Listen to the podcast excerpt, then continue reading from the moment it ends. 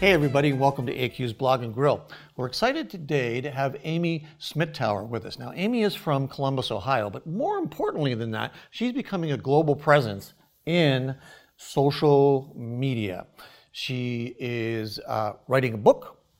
She is keynoting at very important conferences, and it's just a lot of fun to talk to Amy. So we're going to do that right now. Hi, Amy. Hello, how are you? Great, thank you. So, Amy, I know you love this question. Is YouTube dying?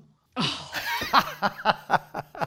It's not. I think it's even more relevant than it's ever been. Continually, we have the statement coming out of 2016 is the year of video. Of course, they've been saying that since 2009. It's great. Right. But all the new platforms coming out only bring more conversation to the variety that is video and how we can all use it. So not only that, YouTube is the number 2 search engine on the planet. It's not dying, it's thriving. There we go. Now, I kind of set you up for that because I know you've can I say, ranted? I have a response for it every time. You have a response for that. Well, that's good. Now, how are you seeing the future unfolding? What kind of insights can you share in terms of, you've got Snapchat, you've got, I don't know, the Periscope, Meerkat, you've got all of these things. Now you've got Facebook going live and you've got YouTube. So what is it going to look like? Are these things going to stream together? There's going to be a hybrid? What's going on? I just think overall it's everybody having more access to creating content with video. If you look at Snapchat, the reality of that working right now and 10 billion daily video views is that it is the average user's ability to edit like a professional video blogger on YouTube. The quick movements, the creativity with drawing and adding emojis and things like that. You're simply taking something that's been a little out of reach for the average, I want to document my life user, and you're giving it to them in a really quick way. So I think honestly that the future is just this. It's only getting more accessible for everyone.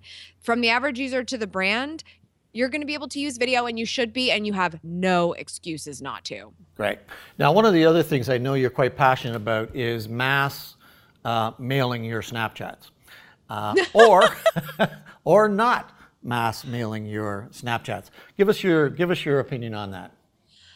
You know, I've started to understand why people do this. It turns out you get a score on Snapchat, and the more messages you send and receive, the higher your score. So I can understand why people are doing it. It's just really annoying. It's making the experience not as cool as it was before, because we were having this really intimate message in a hidden environment in our Snapchat, and now it's just a spam box, in my opinion. Yeah.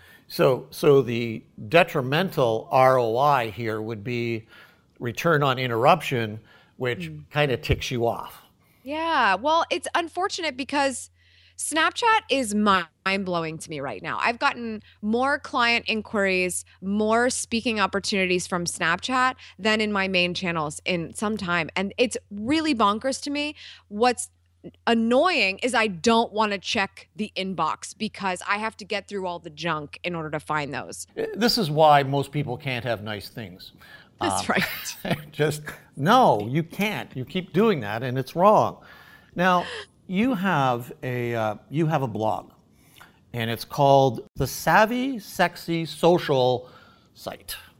That's right. Now, how did you come up with that name? What was the relevance of that to what you wanted to do? The point of the name was I was coming into the industry in 2011 with video experience, and there were not a lot of marketers doing a very good job of video at the time. And so I thought that it was immediately a differentiator for me. Right. So that was also a nod to how I wanted to teach my potential clients. I wanted them to not only be pulled in by the fun personality and the funness of learning through vlogs, but that they could do the same thing. So the idea being that you need to be very savvy about your approach and your strategy, but the content, no matter what your product is, can be sexy if you know how to put it in the right context. And then, of course, the social, having to do with the social atmosphere of where our content lives. So that's really where the name came from. Okay. So when you're now mentioned as one of the up-and-coming women entrepreneurs, and people ask you, well, how did you become an overnight success? Yeah, we all know the story behind being an overnight success. How did you do it? I think it's patience, mostly. Mm-hmm. I was fortunate that I knew my differentiation at the beginning, and that I had editing and personality and video going for me, that if I wanted to stand out amongst not my competitors, but, you know, complementary people in this industry, I was going to be able to leverage this. How I did it was never stopping. You just have to continue to remind people that you exist. It's not about annoying people. It's just simply getting your message out there. If it's important enough and you can put it in the right context, for me, context is fun on YouTube, then you get to stick around and people want to be there for that. If you go away, if you flake out, if you just stop, then you'll stop. And giving up after 10 episodes on YouTube not going viral is what we are used to seeing on the average brand. That's like, it didn't work for me. Right. Yeah. So, you know, we were chatting earlier about Gary Vee, and I think one of the strongest things I've heard Gary say without an F word in it was, content is not king, context is king. Yes. And I think that's so true, because I've watched your blog, I've watched your posts, and it's not just about you, it's about how you are thinking about something bigger. Yeah. And isn't that what people tune in for? Absolutely. And what's interesting is I started with a personal vlog. That was something else. It was the Schmittastic channel. Savvy Sexy Social is only starting to get a little bit more personal in the last year, because now I have positioned myself after 600 episodes to say, like, look, I've got this whole archive of how to do it. I've got it. Now I can show you the journey for what it's done for me and how you can continue to be motivated by this. Context is huge. So I've taken that into consideration in a couple of ways. The personal video blog, This Side of My Life, that's very YouTube relevant. That's big time, and making sure there's value in it so people can watch it, feel like they're a part of the experience, and then be able to take something from it. That is everything to me. Right. So all the episodes sort of leading up to this more personal turn have really been, guys, I know something and you have to know it too. And really delivering that as quickly and effectively as possible, so I'm not wasting their time and they're not wasting mine. Right. So who are some of the clients that you've been helping, Amy, get better at social, including vlogging? I think a lot of small business owners is who I tend to work with, and video is what people come to me for. The small businesses that have a personal brand that's willing to take that on are the ones that come to me and say, how can I make this topic fun for my customer? Right. And it's all context. Meeting your customer at their level of understanding and saying, I understand what you're going through and I'm going to help you address it in a place that you are familiar with and in a way that you want to receive it. That's what I do, and that's who I help. Perfect.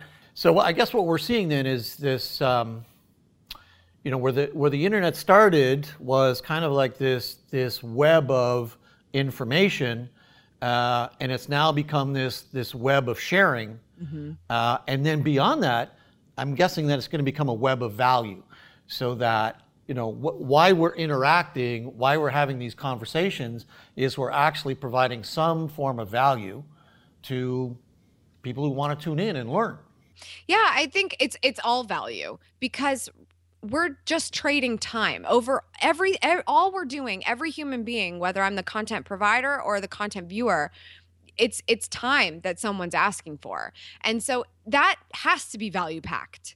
And that might be ingrained in my system so much to a fault. A lot of ways that I've had to grow as a speaker is that I want to get up there and just be a college professor and tell you everything I know. Sometimes that's not the most effective way to deliver, right. But value packed is what I'm thinking all the time. And I know that's why I've been able to grow a really loyal and incredible community. And so any brand that does that is going to be on the right track. It doesn't matter how that content is developed. It can be a written blog. That's absolutely still relevant. Yeah. Video is just how everyone's consuming these days. Yeah, exactly. So I know that you're winging out of Columbus, Ohio, and across the pond to Scotland, and you're going to be speaking at a conference in Edinburgh, which is a great city. That's right. So what's the conference on? What's your topic? My keynote presentation is called Be Their Favorite, Why Video Will Launch Your Likability and Attract Your Audience. And so it really is that motivational, if you haven't been doing this yet, why aren't you? And the accessibility of video, like we talked about earlier, and all those things that you should really be thinking about. I also get to fortunately follow up that presentation on the main stage with some more tactical stuff. But yeah, it really is a time to compel people that video is so accessible. We don't question it when, you know, the dog is rolling over and being cute. We want to just take a video and post it on Instagram. We should feel that way when our brand is doing something very cool. And so that's really what the presentation is all about. Wow. Okay. So now you've got a series running right now called 30 Days to Vlogging. Yeah, 30 Days to Better Vlogging. It's just a 30-day guide. And what I found was, I've been doing this a really long time, and the same questions that I asked myself and the internet in 2009, I had to work really hard to find those answers, because back then the video bloggers were trying to keep all their secrets, their cameras and their editing and their fancy skills to the tight to the vest. Right. And now that information is out there, and yet I still get those questions, and it's because I'm their favorite. They want me to answer the question. Right. So I thought it'd be really cool to just offer this guide and make it very accessible, because although I do help small businesses and brands, I also help the average person that just wants to document their life and go to their 9-to-5 job. And so I really wanted to create something accessible for all of them as an entry-level product. Great. So I know that you're a graduate of the Ohio State University. Mm-hmm. You're a Buckeye. Now, mm-hmm. What did you take while you were at university? Obviously, it has everything to do with what you're currently doing now. No. No? I feel like you knew where that was going. It's funny. I went to school for political science. Uh-huh. I immediately got an amazing opportunity at a law firm in downtown Columbus, where I helped assist somebody who started the lobbying and fundraising sector after he helped our then governor get into office as the lead fundraiser. And then I fell in love with marketing and left the cushy job, 401k and paycheck, to do this. And I thought, you know, that can always be a fantastic plan B. I'll go mm-hmm. be a campaign manager. I'll go do all the things that I've learned yep. in any way that I can. But I really got to try this because I'm young. I can take risks, and I haven't had to look back yet. I was there for 5 years, and the amount that I learned working in that field in terms of people skills and connecting and marketing and fundraising, these were critical things that set me up for what I do today. Right. So it wasn't even that I'm not using what I learned in school or in that field today, because I just went into social media land. It's all very much connected. Sure. And I can tell you a lot of politicians that tune into my show to find out how they can talk about themselves better online. Well, there you go. Now, let's talk about a mutual acquaintance of ours, Brian Fanzo. Ah, love Brian. What is with that guy? I mean, what is he running on? I mean, he must be taking some Monster sort of energy drink. Last I checked, I think it's Monster. Monster, okay. Glug, glug, glug. And then he follows it up with a few cans of Red Bull. But okay, good. Now, what is it that Fanzo's doing that you and I think is so important right now? You know, I think Brian's a stellar example of our industry changing really fast, which is ironic because mm-hmm. he's a change evangelist. Yeah. But when I look at Brian, I actually see even more opportunity in myself as a speaker, because I think as we're seeing the media change and how people consume media and consume information, I think we're also seeing that change in industry events and how yes. we set expectations for the leaders who are presenting to large rooms and saying, you need to be thinking about this. Brian has done an incredible job of hustling to get his message out there, and mm-hmm. he's able to get on stage to do it because he does it in a very compelling way, and people look at us and they're like, oh, it's the cute millennial doing their thing. But that's, I mean, we are a force in this economy, oh, yeah. and therefore in marketing. And so I think that I think that's what it is, and I look up to him in ways when it comes to exuding the passion for which you are working so hard for. And I know that I have equal passion, but I look at him and I'm like, I don't think enough people know I'm passionate based on how Brian's presenting it, because this is just crazy. Like, it's just like, I can feel it coming off of him. Incredible. Yeah. So I think that's, I think he indicates how special it is to be at this moment in time in this world, being able to share our message the way that we can. We all have the ability to do it if we want to, and if the message is that important to us. Right. He's a great example of that. Yeah.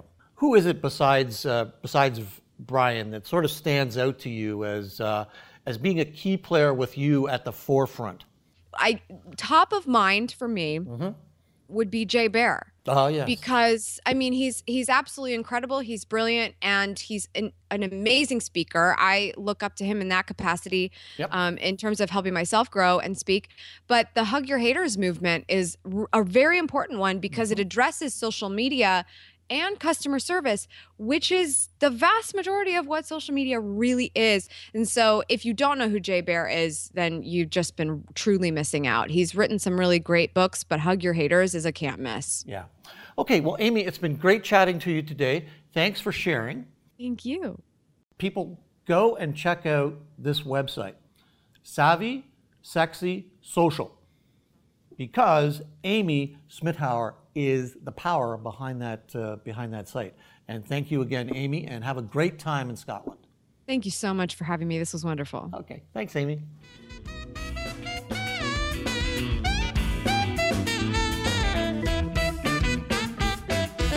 AQ's Blog and Grill.